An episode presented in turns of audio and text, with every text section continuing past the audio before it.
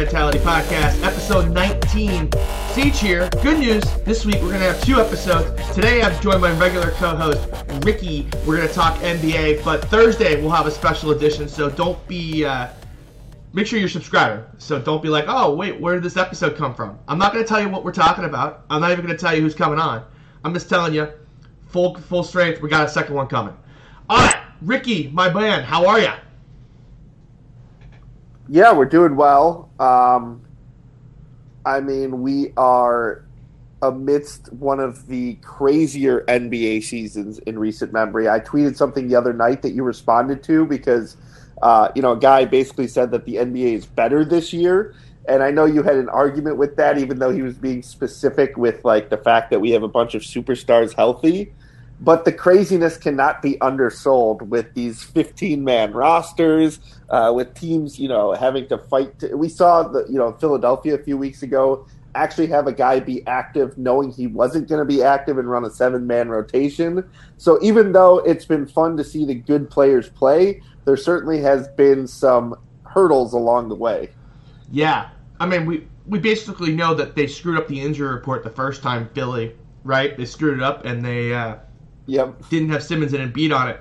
So the next time they had a back to back, suddenly, due to virus protocols, they couldn't get this eight guys. I, I can't imagine what that's all about. Resting Ben Simmons and Joel Embiid. I'm sorry. Did I say that out loud? Um, I don't know why. I didn't think about it until like after the game postponed. I was like, oh yeah, right. That's how we started this whole nonsense to begin with. Yeah, by the way, like the fine for the Ben Simmons thing, wasn't that like 25 grand, something like that? It was just like, okay, I really thought the NBA was going to try and enforce these this year. I know we're just, you know, the gamblers, the daily fantasy players who, uh, you know, the players don't care about, but it seemed like the NBA thought that they were going to try and commit to, you know, making life easy for us. And if that's the punishment, like teams are not going to care at all. You, you say that, but you know Anthony Davis and LeBron haven't sat games randomly yet. I mean, like they sat the one game. Like they ha- LeBron hasn't rested, AD hasn't rested, Kawhi's playing back to backs. I don't know. I, I, I would honestly say it actually has worked better than I expected. Yeah, but they were supposed to have all injury news and starting lineups out half hours before games. Have you felt that to be the case? Because I certainly haven't. There's news that trickles in three minutes before lock every single slate. Yeah, but there's like a there's always a projected lineup out there. Like they have to like list a lineup that they're willing to use. Yeah, well, how about Tim Hardaway the other day? He was in the starting lineup that he wasn't, and then the game started and he was. So obviously there was still confusion with the lineup. Although I guess technically the original projected lineup was correct. Yeah, that was really weird. I, I kept my Tim Hardaway Jr. because the reports were like, "Oh, he'll work off the bench." Then you know, like two minutes in the slate, I'm like, wait, why does Tim Hardaway Jr. have seven points already? yeah, uh, that, was, that was the strange. That might have been the strangest one of the year. Strangest one of the year. I don't know. I guess there's there's actually some competition. yeah, there, there's a bunch of competition. I can't think of it off the top of my head, but there's been a couple just like what the hell is going on here situations. Try to think of the the one that's like Denver, well, for example, when Michael Porter Jr. was supposed to come off the protocols, and everyone's like, "Oh, this will be fine." Then, like an hour before lock, it's like, "Oh no, he's actually going to be in the protocols for another ten days." I'm like, "How the hell did you not know that till now?" Yeah, there there was another slate where Alex Len randomly was the starter at center. It was the first time he started. R.I.P. Alex Len in the NBA, by the way.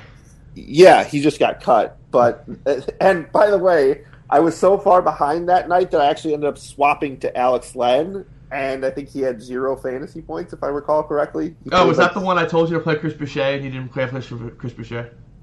Um, I, I think I'm it was not sure, but so. I definitely have played Chris Boucher a lot since. I mean, he's in the optimizer every single day. For those of you who follow Elite Fantasy, and he seems to deliver every single day. So he's still eighteen to one, by the way, to win Most Improved Player. Or I'm sorry, to win. Uh, yeah, Most Improved Player. I was looking at that a little earlier, and I was like, huh. And then Len got cut, and I was like, God damn. It! Like, that was silly.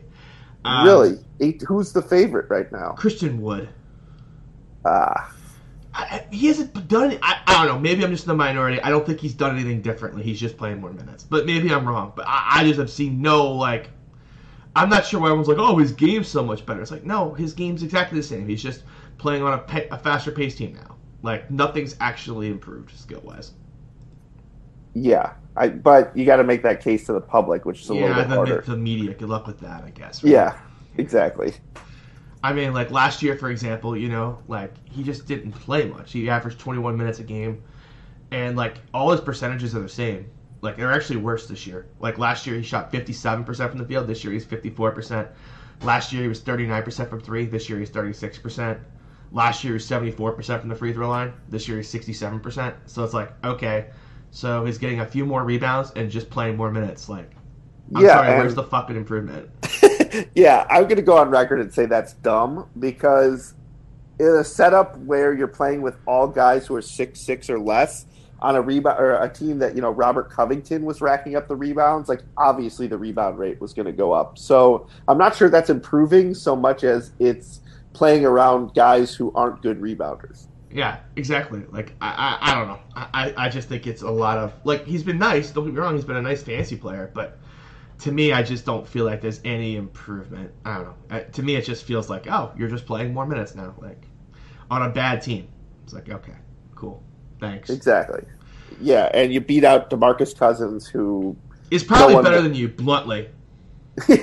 yeah, I mean, he's still so he's a different player than he used to be. The blown out Achilles, I, I feel like, has affected him, and he seems like he's now playing further away from the basket. But yeah, I agree with you that that I don't know if if I necessarily want to call him better, but I feel like the minutes distribution has also been skewed heavily in Wood's favor. Potentially because Silas gets upset with the way that Demarcus Cousins reacts to basically everything. Yeah, well, I mean, he, I remember the one game Wood sat was Boogie came out and like basically like went bonkers, and you're just like, Oh, yeah, insane. Yeah. It was like people faded him, and it was like first quarter, he had like 27 fantasy points. It was like, good night. Thanks for playing. Yeah, I think he was like sixty percent on that slate, and But I still, was like, 40% of the field was just drawing dead, like 20 minutes. No, exactly. I thought he was like a ninety-five percent play. I, I thought he was 100% play. Like, whatever. If he gets Exactly. ejected, he gets ejected and move on to the next slate. Well, you'll always find the people who, yeah, who will, will try and find the edge. Where like, if he does get ejected, you you beat the the whole field. Then it's But just not the something that I do. like, that works like in high stakes when it's like 85 or 90%. Like, okay.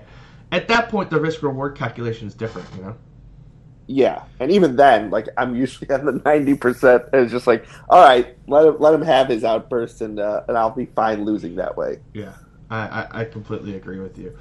Oh man, yeah. So uh, we just got to start talking NBA. This podcast, we're going to talk about mostly just NBA, NBA trends, and just basically anything NBA we want to talk about.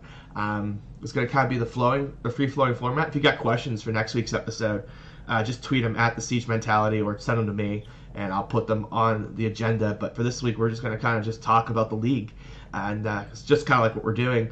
Um, should, can we talk about the New York Knicks and how Thibs is basically just straight Thibsing it up, like to new Thibs levels?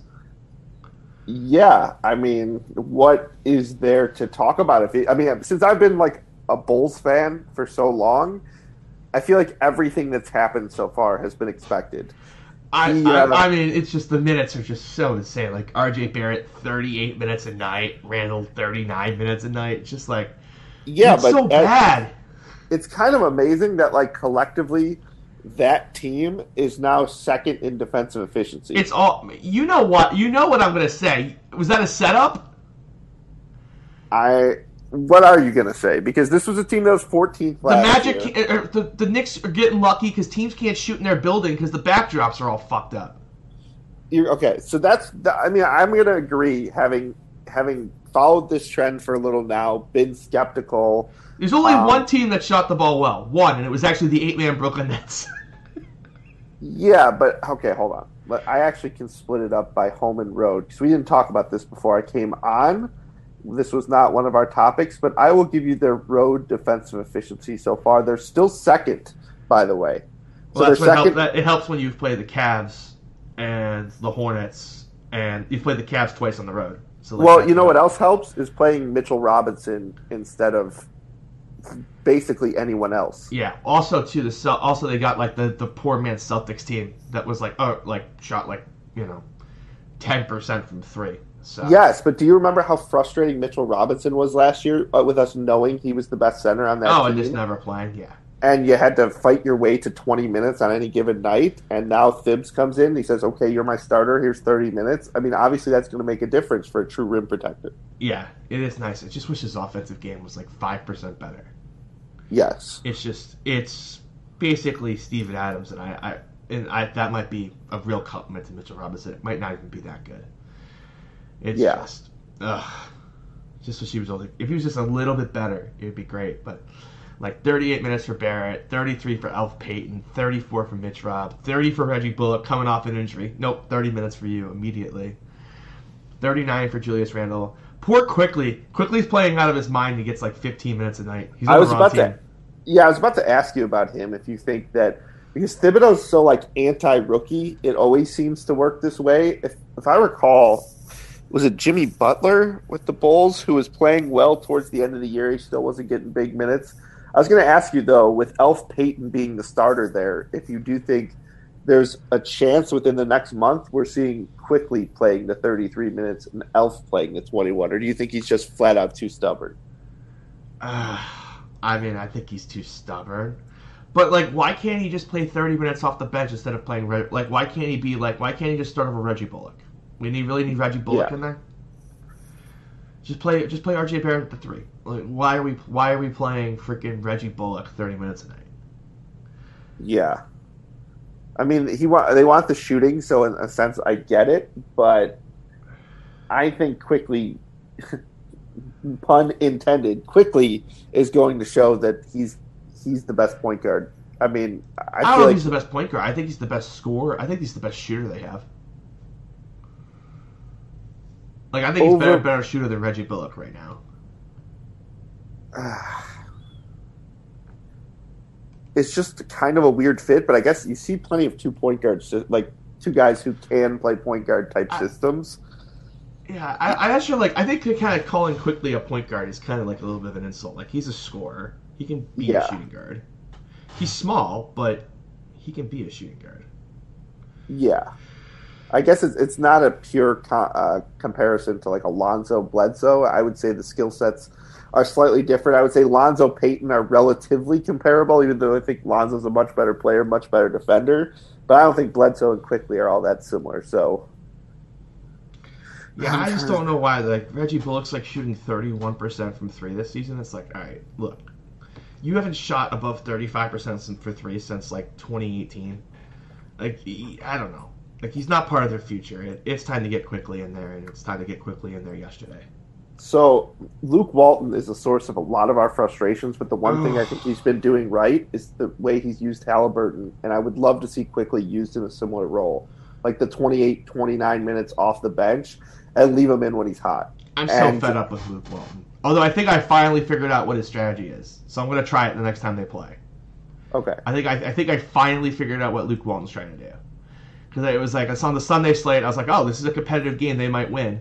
So I played Fox like everywhere, and then he played like 41 minutes. I was like, all right, I got it. If they can win the game, he's gonna play big minutes. If he can't win, if he doesn't think they're gonna win the game, he's gonna get managed. So like Wednesday, they play the Clippers. Like if they get down 15 or 20 in the third quarter, like Fox, I think you're out of there. See you later. Have a nice night. Go back and sit on the bench. We'll play Haliburton like 35 minutes again. Yeah, I wish I knew what he was doing in the front court because that's it seems to be game dependent, unfortunately, with how the guy like how Bagley's playing is how they Bagley at center is basically just dead. Yeah, but at the same time, um, he's had a few relatively hot games this week where they've let him play. I got to double check. They're all the four though. Like Bagley's has been just cut out of the rotation. It's all minutes of the four. He's not playing 95. Bailey is in Bjelica. Yeah, Yeah, and they say they want to get him back in the rotation, but where are you going to put him? Yeah, exactly, exactly. not the way Metu's been playing. Metu's not giving up that backup center spot anytime soon. I actually agree with that, and yeah, I mean Hassan Whiteside signs the vet minimum, and now he can't even find playing time. I mean, he'll probably play, but ugh. like it was amazing. Like against the Pelicans, like the minute totals. You want to guess how many minutes combined the bench played, and this includes Tyler. This includes Haliburton. How many minutes the bench played? This was the competitive game. Yep, this was the one Fox, against the Pelicans on Sunday. where Fox played forty-one. He, oh, he actually only played 39. Must have gotten an extra minute off somewhere I missed. Um, how many total minutes? Actually, let's take Haliburton out of it. Haliburton played 23 minutes. How many minutes did the rest of the bench play? It's going to be a low number, so I want to say 30. 22. Wow. Metu played five. Robinson played eight. Joseph played nine. And then Haliburton had 23. That's ridiculous. like, it, that's a good. And then if I go back to, like, the game against the Clippers, which was the game before, um, right, where they kind of just were out of it in the third quarter. Um, and, and really, just kind of even in the first half, the minutes were being monitored a little bit. So it ended up being Fox ended up playing 23 minutes in that game. Like, and he pulled them in the third quarter when they were down 15. Checked them back in for the fourth quarter for four minutes when they were down 29 for reasons I still don't quite understand. But like in that game, the bench played like 70 minutes. So it's pretty clear that like if he thinks they're gonna win the game, he's running out his guys because uh, he's trying to keep his job. I think so. The blowout minutes I think are gonna be uh, be there for a while. Like it's gonna be like 25, 28 minutes. So Kings are definitely a team that are gonna definitely be opposition dependent for me for a bit. Yeah, that theory in itself is not one that I dislike. It seems to be like kind of how maybe potentially Steve Nash is going to run this Brooklyn team. It's how Milwaukee's run, you know, their guys for a while, where if the game isn't competitive, you just see like 29 minutes of Giannis. It's just all the other shit that Walton's done. And in random game flows, you know, use guys, not use guys. Um, so I'm sure it won't work out this consistently, but I'm just going to try this for a bit and see if like if I don't want to hate myself every time he's on the slate. Yeah. Yeah. Uh, I mean, just it, Luke Walton is. I hate you, Luke Walton. oh man, you want to talk about how dead Portland is now with no McCollum for a month?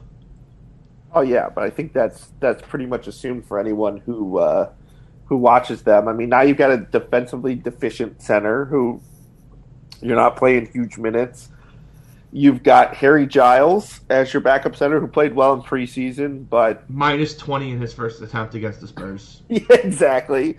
And then your other attempt, did I see Nassir Little playing center for a little bit? Yeah, you day? saw Was- nine minutes of that at minus eleven. so yeah, and that's before we even talk about McCollum, who's a huge, huge, huge part of their offense. He's potentially been the biggest part of their offense. I mean, he I think he's outscoring Dame still. So what are they going to do? And I think the answer is absolutely nothing. They're they're they're in trouble. You want to guess who was second and third in shot attempts against the Spurs? We have one game sample size of no McCollum. I think Hood had took a bunch of shots. Yep, Rodney Hood second most shots, took 14. Yep, spot start out of nowhere. I really thought um, Gary Trent was going to be like the guy off the bench. Me too. That didn't work. Well, I think sixty percent of the field thought that way, and then Rodney Hood gets hot, and as soon as he hits like his first two or three shots, I knew it was over. Yeah. Um, By the way, only played 25 minutes despite shooting like God, so clearly on a minutes cap. yeah, I still think most nights Trent is going to play more than he will, Yeah, I, but it's just another hot hand situation, which is going to make it really frustrating. Um, the third in shot attempts was it Kanter or am it was just not. It, it's the it's the guy you would think it would be. Melo. Yeah, 13. And Melo was making shots too. How did you lose? Rodney Hood and Carmelo were making shots and you still lost? Yeesh. Yeah, Not great. yeah. it's what would you say their win percentage over the next month is going to be? All right, let's look at the schedule. See what they got coming up here. Dame is very good, but All right, so oh, they actually draw a nice part of the schedule here the next week and a half. Memphis, Memphis, New York, Oklahoma City at home. You should probably get three of those. I would take the under on three. Yeah, well, two. If I said it at two and a half, it'd be a different conversation. Yes. Yeah, I mean, obviously they need all four to win, but I, I, I think they can get three. I, I would still take. I'm saying I would take the under on two and a half. You would take the under on two and a half. Oh, yeah. Yeah. And then they've got at Houston, at Chicago. Can split those. Yeah. There's just. I mean, they're one. They're so heavily reliant upon the Dame 45 point game now. Yeah, they are. Their defense is going to be so bad. At Milwaukee, at Philly, now you can kiss those goodbye. At the Knicks, you can possibly win that. At Charlotte, you could possibly win that. Orlando, Man, what a nice schedule for Portland. They get the bad East team road trip during this four week stretch too. I still think they go like 400 during that span. I don't know. This, I mean, it, it's a. I mean, it, I gotta be honest. The schedule is really nice. Like, it, it's not even, it doesn't even get bad after that. Like Cleveland, Oklahoma City again, Washington's on it. How many games are there during that span? Let's just, for fun, take the over under. All right, so Um, four, let's you take say over, 4 I'll weeks from under. today is what? Say like this. The, let's call it like February 18th. Let's say it's a full month. Yeah. Okay, so there is one, two, three, four, five, six, seven. 16 games. So over under, it's it's really not a perfect number. So do you th- do you think they win more than seven of those games? Do you think they go 500? Because then we can set it at seven and a half. Otherwise, we got an issue because six. Seven and a half, I think we can. I'll take the over seven and a half. Like I, I'm really just counting on, like gotta gotta win these Oklahoma City games. Gotta win like these Nick games. Gotta win the Charlotte games, and then just gotta steal one or two the rest of the way. Yeah, see, their defense is so bad. The Knicks, Knicks defense has been so good. I'll take the Knicks. I'm going to probably bet the Knicks in that game. I'll take under seven and a half, and we'll see how that goes. Oh man, yeah, if they lose to the Knicks, they're gonna win like three. like the, they got the two cracks against Oklahoma City. They got the Wizards on the twentieth, which is just outside our window, but like that one they could win. So like, there's hope. Like I mean, you could you couldn't ask for a much better schedule as getting your be taking your East Coast road trip during this. I mean, that's that's the only hope you had. Yeah. if you played all these hard teams in the West like you had been, good luck. right. pretty tough schedule for Portland so far too. A lot of a lot of good teams in there, so wouldn't write them off yet. But yeah, it's gonna be tough for sure. They're gonna need Robert about- Covington and not be terrible at some point. Speaking of that, where was McCollum in the most improved? I haven't. I don't follow the season long odds because I'm so you know locked in every day having to record the proper education video doing props for a specific day. I'll tell you when he was at. He was Because- at- Speaking of guys who have upped their game, um, McCollum was at generally least hundred to one. I can't. Even, I'm not sure I can find him. Really? Yeah, hold on. Find McCall. Actually, he's not even listed. So they list Christian Wood, who's just in a better situation, but McCollum on the same. They might have just pulled McCollum right because he's out for a month. Yeah, but okay, but I would have liked to have known the number a week ago. Is, is what I'm saying. Yeah, on the same team, he increases like seven points per game. Um, he's shooting the best percentage since 2016 when he was taking a lot less shots. His 44.1% three point percentage is outrageous considering he's taking a career high 11.7 shots per game. Like, this is the guy who fits the bill of most improved. So he? is Jerami Grant too, who's like Yes. the second favorite, but like he's not like Christian Wood being the favorite really drives me nuts. yeah, Every time I look at these odds, I'm like, too. why is Christian Wood like above fifty percent to win? He hasn't done anything.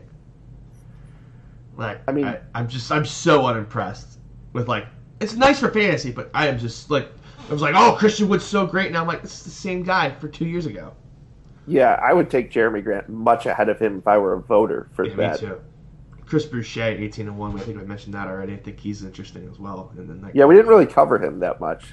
Yeah, I love Chris Boucher, man. I've been rostering him every night since that one night. I, I think it was a week a week ago Friday. Uh, you were on the live stream with Healy, and I was like, "Happy Boucher Day," and you were like, "No, don't do it." And I was having a great day, and I was starting to get a little worried. I was like, hmm, "Maybe I should cut some of my Boucher shares. I don't know if I want to be all in."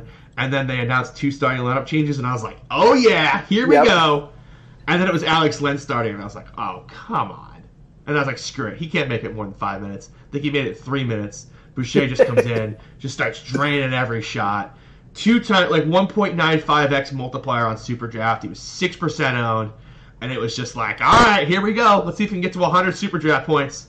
Fell just short, but I was just like, oh yeah, come on teams, carry him up all the way up the leaderboard, for Boucher. That was a good night. Yeah, I love Boucher though. um, He's been a beast. Now he's like an 8K player. It's kind of like ridiculous how fast he just looks like rocket ship season. do you know the two players ahead of him in true shooting percentage this season? Boucher's been shooting like God from three. I saw this the other day during one. Uh, I think it was a Kings game. He's shooting like 46 percent from three. Um, if I could wish I could remember who was above him on that list because I bet you that's who it is.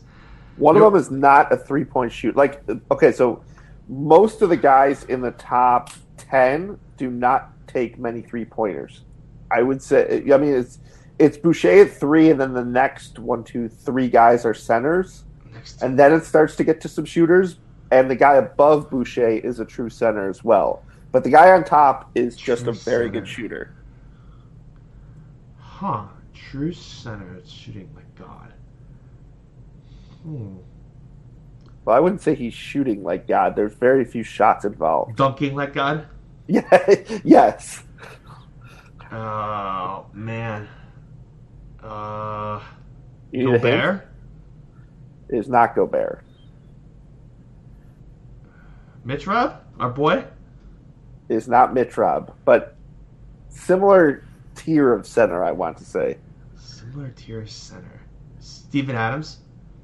No, but not bad. You're st- you're you're still hot. Just yeah, just can't Just keep- hit the right one, right?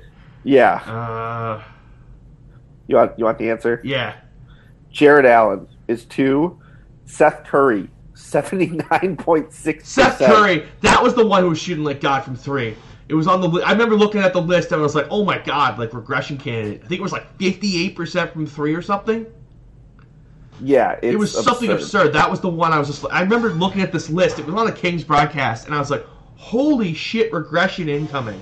Fifty nine and a half percent from beyond the arc. That's ridiculous. But back to Boucher.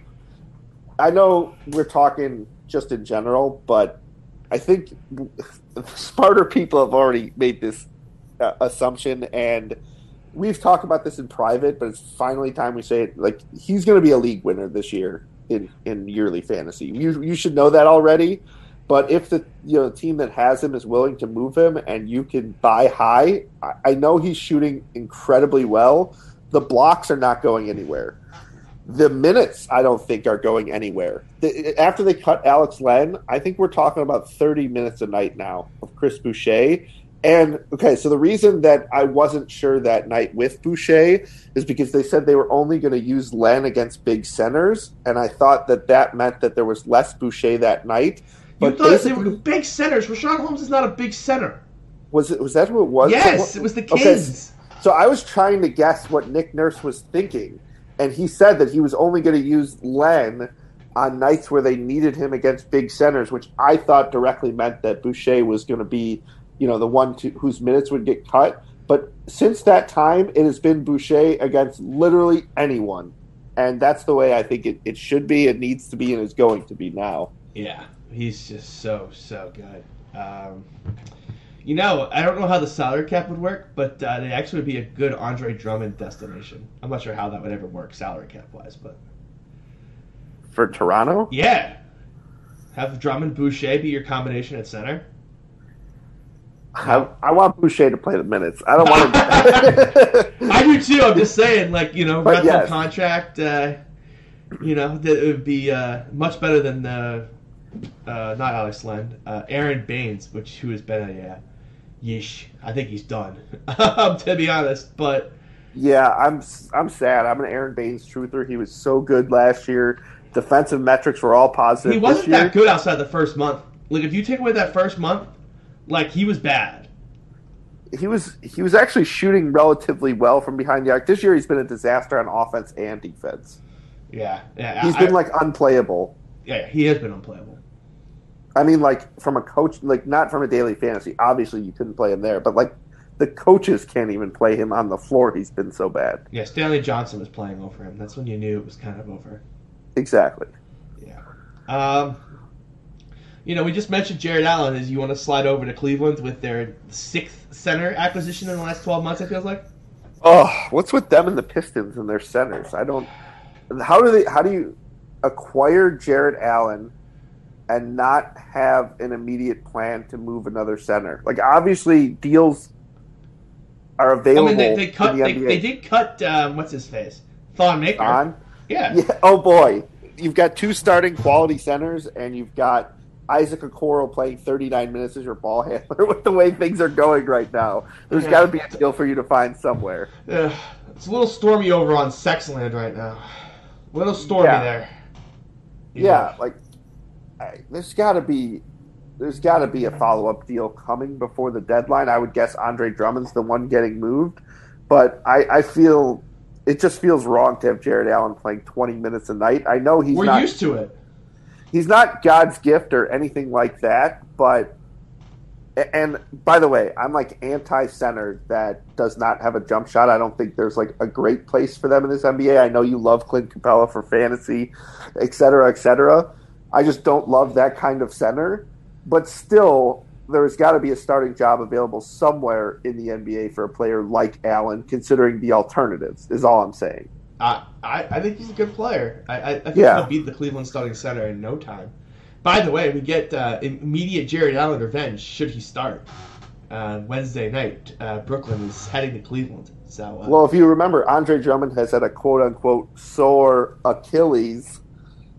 I'm doing the finger motions, the Doctor Evil yeah, sore Achilles that might flare up in that game. yeah, especially after playing 40 minutes in their last game, or the last game we played. 33 and 23 might be a good time to trade him after that game. Exactly. By That the was way, the, that was Ricky was like, you know what you should do? You should play Andre Drummond on every team, and I was like, meh. I love him a little bit. I up. I was. Uh, I, I had a lot of Wendell Carter, and he was great. He just wasn't. Andre Drummond breaks the slate great, uh, but I had enough, thankfully, to have a good night. But that was a good call, Ricky. Thirty-three Uh, I and mean- twenty-three. That that's not bad.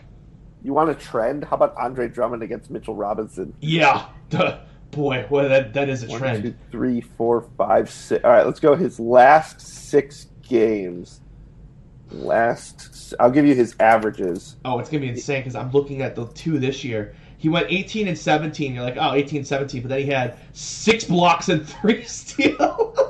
His uh, his last six games against Mitchell Robinson, thirty four point two minutes a night, twenty four points per game, seventeen point seven rebounds, two point eight assists, one point seven steals, two point seven blocks per game. Over a six game sample. Over a six game sample size. That's so freaking ridiculous. Oh, So, when, I when do know- they when do they play the Knicks again? I know, and he was. I mean, he was expensive. I think he was like twenty percent on DraftKings He was 20 percent everywhere. because it was it was that game that had under a two hundred total. I'm like, yeah, I don't care. I don't care what the total is. Andre Drummond will get his, and the rest of the team can score five points. Oh, another big Friday night game. Another Friday big Friday night slate. You'll get Andre Drummond. Just in like a week and a half here. Well, let's hope everyone besides our listeners forgets about that trend. Yeah, that I I just I don't think we'll get him at 20 percent next time. I hope it's a huge slate we do.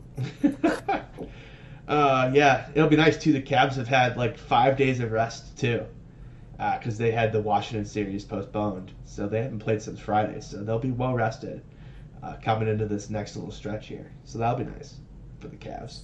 So you're saying Andre Drummond's Achilles will be just fine. I don't know though. I mean, they do have a back to back against Brooklyn. Maybe uh, the first game that they, they hold him out and uh, let Allen get to work. So Brooklyn's the first game, They play Brooklyn on Wednesday and they play Brooklyn again on Friday. and then what? I thought you said they played uh, the Knicks on Friday. Is that the next Friday? It's a, it's a week from Friday. Yeah, yeah, yeah. oh, 29. okay, 29. Okay. Put, put it in your calendars. It's Got Andre it. Drummond Day. got it. It's good too. They play like the Lakers and Detroit right ahead, right before. Oh, Detroit right before it's gonna suck too. He's gonna put up a monster game against Detroit. Yeah, That will suck. Yeah, that's not gonna be great. That will probably kill a lot of the value. But he does play the Lakers the game before, so maybe he'll uh, play bad against the Lakers, and we'll get at least one uh, one good spot for value. exactly. Hopefully, at least gets his price down. If it doesn't get the ownership down, Oh, no, or get the price up. Get the ownership down. You want the price to go up. What's it No, matter if he's going to put up 70 fantasy points? Doesn't matter if he's 8K or 10K. He's still going to be a slate winner. yeah, I guess. You just you may as well just pray for the lower ownership at that point. Yeah, I'm I'm just being greedy, and I'd like to jam other studs with him. But then it's not much of an edge. He's like 45% owned. Who the hell cares? yeah, no, I, I'd much rather get the ten percent from at any price. Yeah, me too. Yep. Tw- 12K Drummond, baby. Have a typo in the sheet. Let's go. 5%, I'll be in. higher than Giannis, and he outscores Giannis. It'll be great. Exactly. Oh man, you want to talk about your Bulls? How they're bordering on being fun. I Lauri Markkanen is really good this season. I mean, I think him being. I always thought him being bad was the outlier. Yeah. I don't know if you remember in our seasonal league, he actually went for like a normal amount if Lauri Markkanen had played well last year, and I was still in on the bidding because I I couldn't see how a guy of his shooting ilk was going to continue to shoot. I mean, he was playing through injuries last year. I don't recall the exact injury off the top of my head, but he had an injury riddled season, and that tends to be, you know, uh, well, we just learned about it in football with Michael Thomas, who was playing through some. Yeah, I wish I had known that before last weekend's football slate. Tell you that right now. Yeah, exactly. Um, the, what exactly was that injury, by the way? I'd Two like to have at least injuries. one. It's not great. One, yeah, yeah. I saw. Um, was it Doctor Chow or I don't know. I just. I saw them talking about how what how significant of an injury that was and how he really should not have been playing. Yeah, probably shouldn't have been playing, which would it would have been nice for me. It would have been nice for my wallet, I'll tell you that. But Lauri Markkanen is shooting 40% from three this year, 47% overall. Uh, been just pretty good. Uh, I, I've been really impressed shooting 84% from the free throw line, uh, which is always nice to see from your big man. Uh, he's Yep. actually shooting a better percentage than Coby White, which is, uh, by the way, Bulls really good free throw shooting team. You want to guess what they're shooting on the season from the three four free free throw line? Seventy eight percent. It's higher than that. 80.5% as a team. Wow. Yeah, that's really impressive stuff. Um, yeah, ever. I mean, the, the the bad shooters are Thad Young, Wendell Carter Jr. But like, even Wendell Carter Jr. is at like seventy three percent. Like, that's nice. That's how the Bulls are keeping him around. Probably eighty Yeah. percent from the line is definitely. By the way, like last year, Lauri's rebound rate and usage rate took a big dip. They're back this year, so it's not just the fact that he's shooting more effectively; he's shooting more often. And again, I think last year that just tells me that there was legitimate injury issue. Yeah, yeah. I, I, I've been really excited about Lauri Markkanen really since the start. I also was in that bidding. Um, I, I thought I was going to get him, but uh, I I guess in a Chicago-based league, that really wasn't going to uh, happen unless you're willing to pay a premium. But Yeah, exactly. By the way, Zach LaVine went for a premium, and it wasn't a premium enough. apparently not. Apparently this- not. Yeah, my team. In- only- my team in that league is in real trouble. Uh, it, it happens. There's definitely been years like that for me. I spent the most I think anyone's ever spent on a player was Anthony Davis with New Orleans. I spent $109 for him. He was injured the whole year. Oh yeah. so I've way, had oh, those seasons. yeah. Did you remember to change my lineup? Yes. Okay, great, excellent. Oh, that's good. Yeah, yeah. lot of lot of good players on my bench. McCollum and Gallinari, which is not great when you need shooting stats. I, I need you on the floor. I got JJ Redick available if you want him.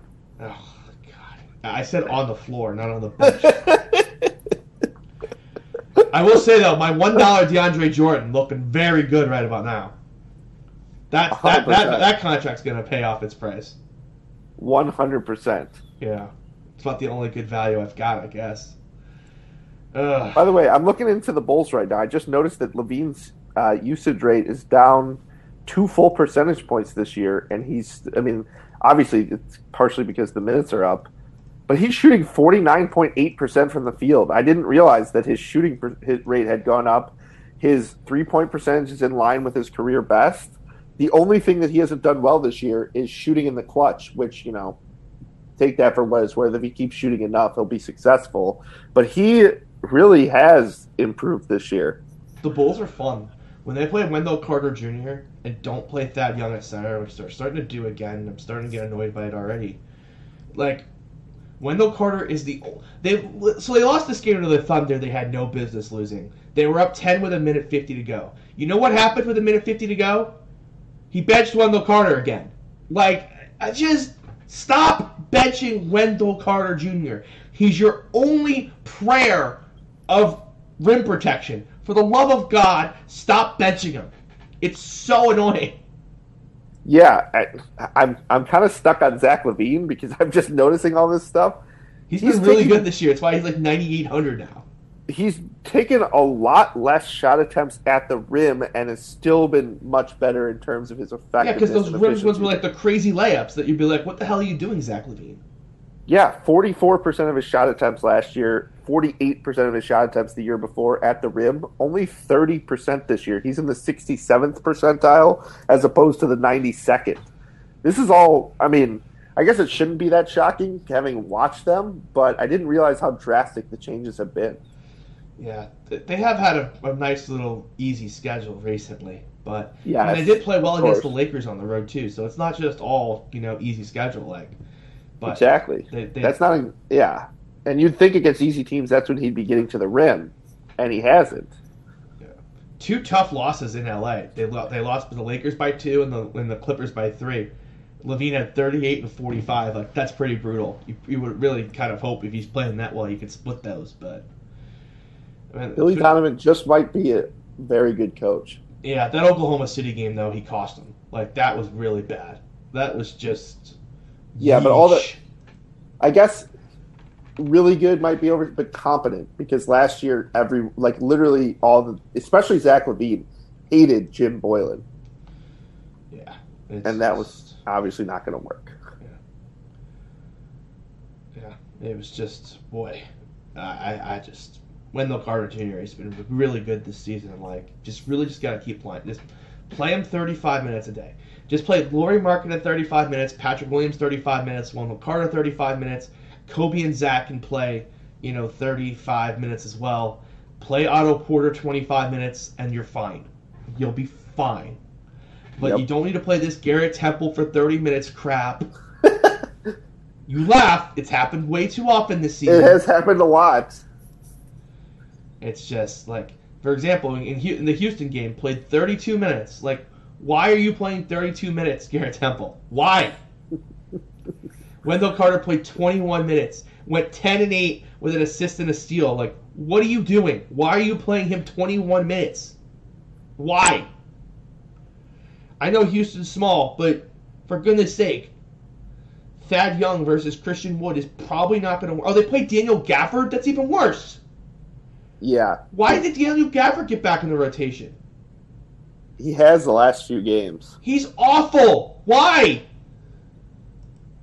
I don't know. The effort guy. God, he's so bad.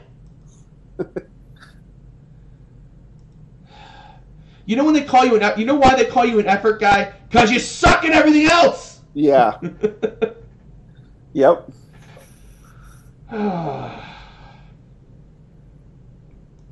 Whatever. oh, yeah, Court. By the way, the James Johnson games are getting really predictable. I just looked at his box score last night. I, I didn't play much, so I had, I never bothered to look at my teams. There wasn't, you know, five figures in there that I didn't see the night before.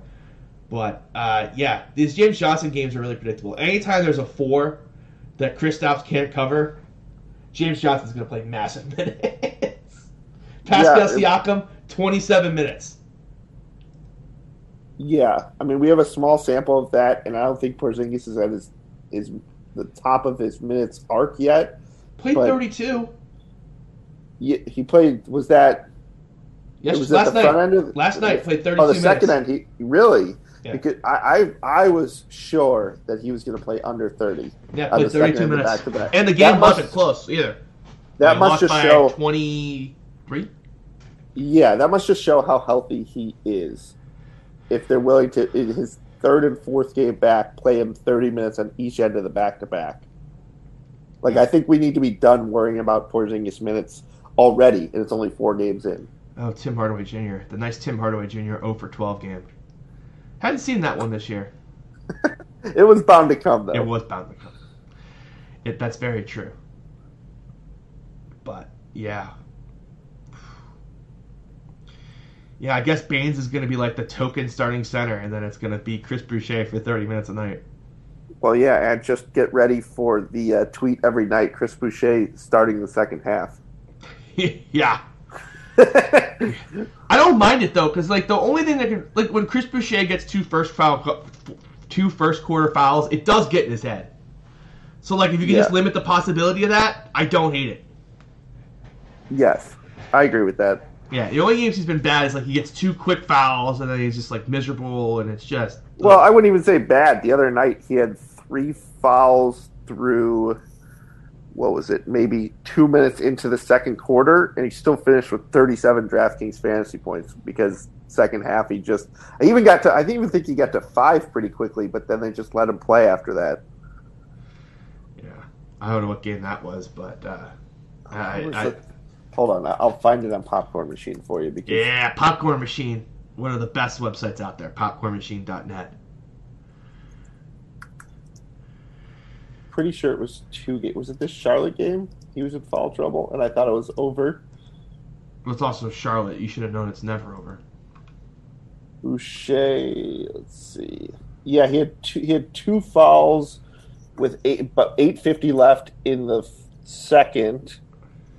I guess it wasn't that bad of foul trouble. Maybe I oversold it a little. But he, had, he had four by the by the eight minute mark in the third quarter. They sat him, and then he played the entire fourth quarter. So the foul trouble actually got worse in the second half. Yeah, that definitely did get worse. But yeah, Boucher just he's going to eventually regress from three. He's not going to shoot like this all season. But uh, Yeah, I agree. At some point, when are you going to stop? I guess it's probably matchup dependent, but like, where are you comfortable with the price with Boucher? Because I'm still paying seventy five hundred for him. Eight K is where I think I'm thinking about I st- I didn't stop at 8K on Fanboy. He's past 8K and I haven't stopped. Um, Well, yeah, stocks are more important there, though. So, like, yeah. yes, Uh, 8500 is probably where I'm starting to start to get a little queasy. Because yeah, it's like the odds of him, like, I, I kind of want my 8500 guy to have 60 ceiling, and it's like, does he really have it that often to get to 60? Probably not. you know what's weird is that he shoots more like Manute Bol than Bol Bol shoots like Manute, Manute Bol. Yeah, He's got that like slingshot, but it goes in. It looks. but it goes good. in. It, it looks weird, but it always goes in. And it's like he really has like that shot. You're like, it's off his hand. You're like, oh, that's got no shot. Yeah, exactly. You know. Even if it's like a line drive, you're like, all right, it's still on point. Yeah, it's not like way left or way right. So Yeah. I mean, he was the G League MVP, right? yeah, he was really good. Yeah, He was like five blocks a game in the G League. and- kind of surprised he's this good in the NBA and didn't get more than five blocks, but he probably wasn't that good, I guess, at that point. right. Well, now he's our most improved player, so He should be. I'm, I'm kind of mad I didn't get that at 18 and one. I meant to do it when I went over to Illinois and I forgot. Like I was like so locked in on making sure I got the NBA props and I forgot to do the. I was staring there too, and I sat there in the parking lot for an extra minute. I was like, there was something else you wanted to do that I know you didn't put down the list, and I couldn't remember what I. I, I now like make a list of like everything because I don't forget something, and I knew I had just forgotten to put something on the list. And I was like, what is it? Yeah, it was Chris Boucher, but it's all right. I don't think cutting Alex Len is going to change the price. So next Yeah. time I get over there, I'll make sure not to make the same mistake twice. Chris Boucher, by the way, shooting sixty percent from the field. yeah. LOL. Just give him the minutes. That Um, that number can regress, and he'll, he'll he's still got a shot at most Yeah. improved. Yeah, he's awesome. Uh, so, um, you want to talk about James Harden a little bit? Then we can uh, call it a show. Um, well, there's not really much to say so far. The conversation really is going to be how it works with Kyrie Irving Well, because Kyrie Irving's coming back on Wednesday, so why don't you give us a preview? exactly. I mean, Kevin or sorry, James Harden with two superstars, we've seen how that could work, and I think this obviously he has experience with Kevin Durant, and it's a much more logical fit with a big forward than it was with Russell Westbrook because you know. Uh, basically, what they did, I don't know if you watched a ton of that Milwaukee game. I'm sure this isn't, you know, crazy breaking news for everyone. But Durant, you know, they, they call a play for Durant, and if a double team came or the play broke down, you pass it to the outside, swing it, and get the ball to James Harden. They just have one of them running the play, you know, on basically consecutive series. It'd be Durant, Harden, and they try and switch off if they could, unless, you know, rebound bounces to one of them. But it's really going to be interesting to see how that dynamic works with Kyrie Irving because there is only one basketball, and I think what we're going to have to be looking for to see is whether they do the um, Doc Rivers strategy like they did with Lou Williams, where they would play, you know, the two superstars together, take them off the court, have a bench unit, and then put the two superstars back on, or they're taking the approach of other teams where there's always like the CJ McCollum, Dame Lillard. There's usually one of them on the floor, and with three of them, we'll see if there's one or two on the floor because you're going to want to see how the stints work.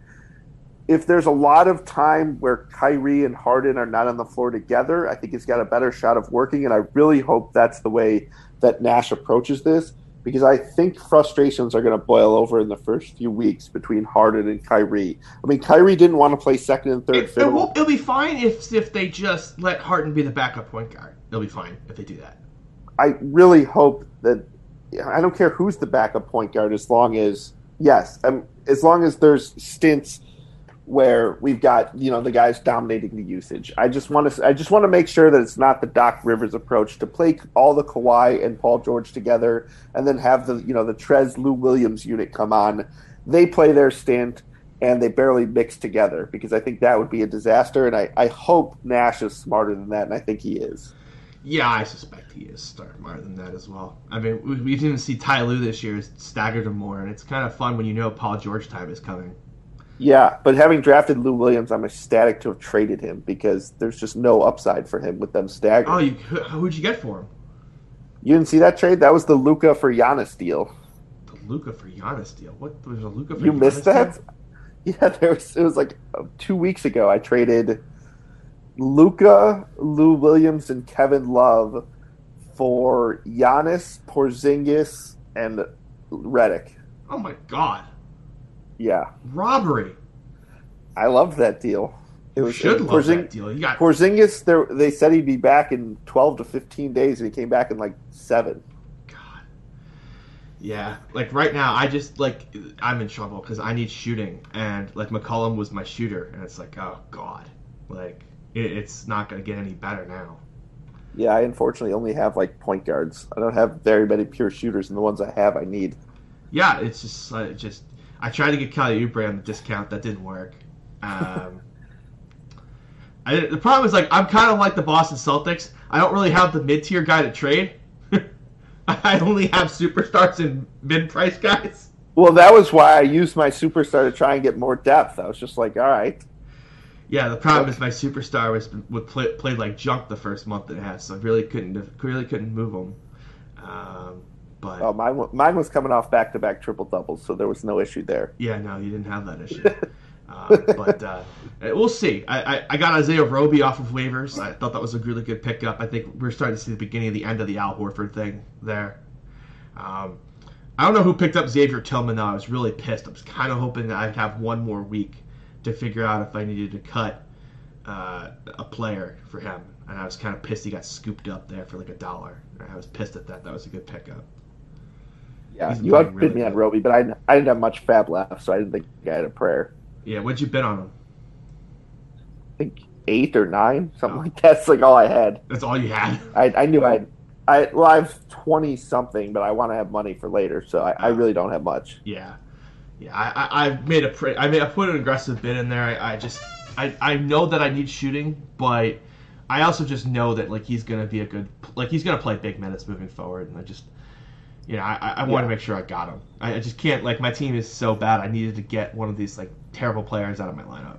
Like Yeah, I I, I still have one too many bad players in there, but I don't know. Uh, I gotta find like a, a shooter. Really, that's what I really need. So need someone to get hurt, and so I can pick up. Actually, I, like I just need a score. That's all I need. I just need like someone who can just rack up some points.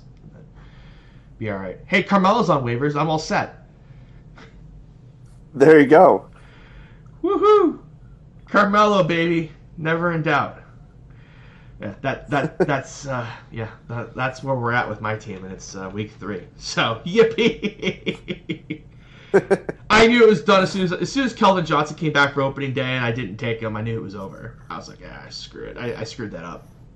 It's kind of one of those People- things. In the I mean, moment, I knew I was screwing up too, but yeah, it Same. was Max Payne.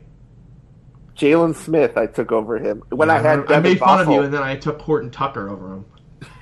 Then I took I took Devin Vassell too, so it was like I like sat there thinking like, ooh, should I take the guy who's going to start it forward?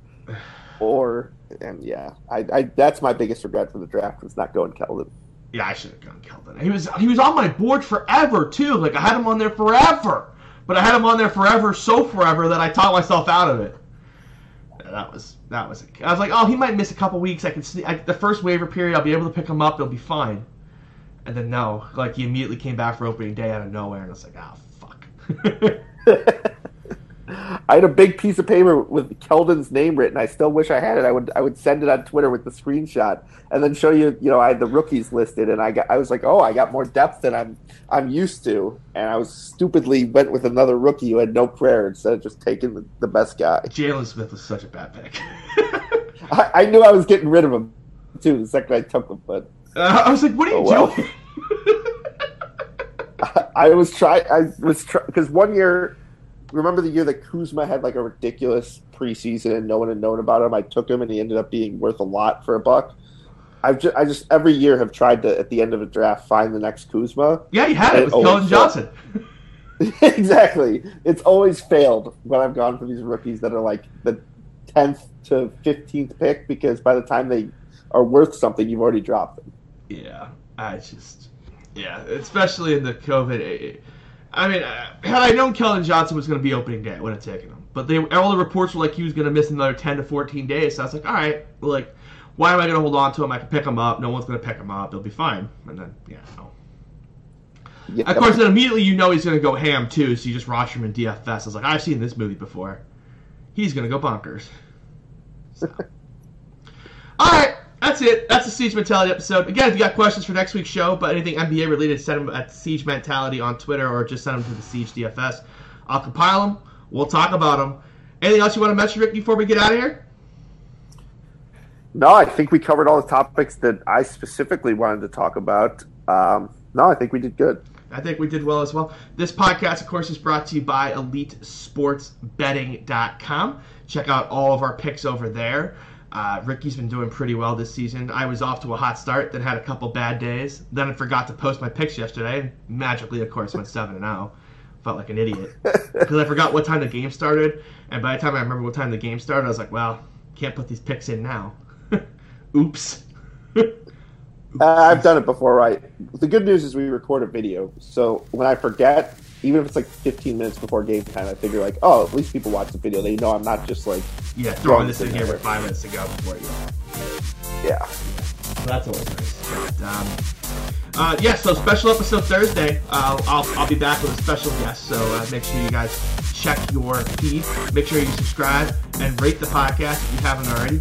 Greatly appreciate it. And with that, I'll see you guys Thursday. Ricky, we'll be back next week.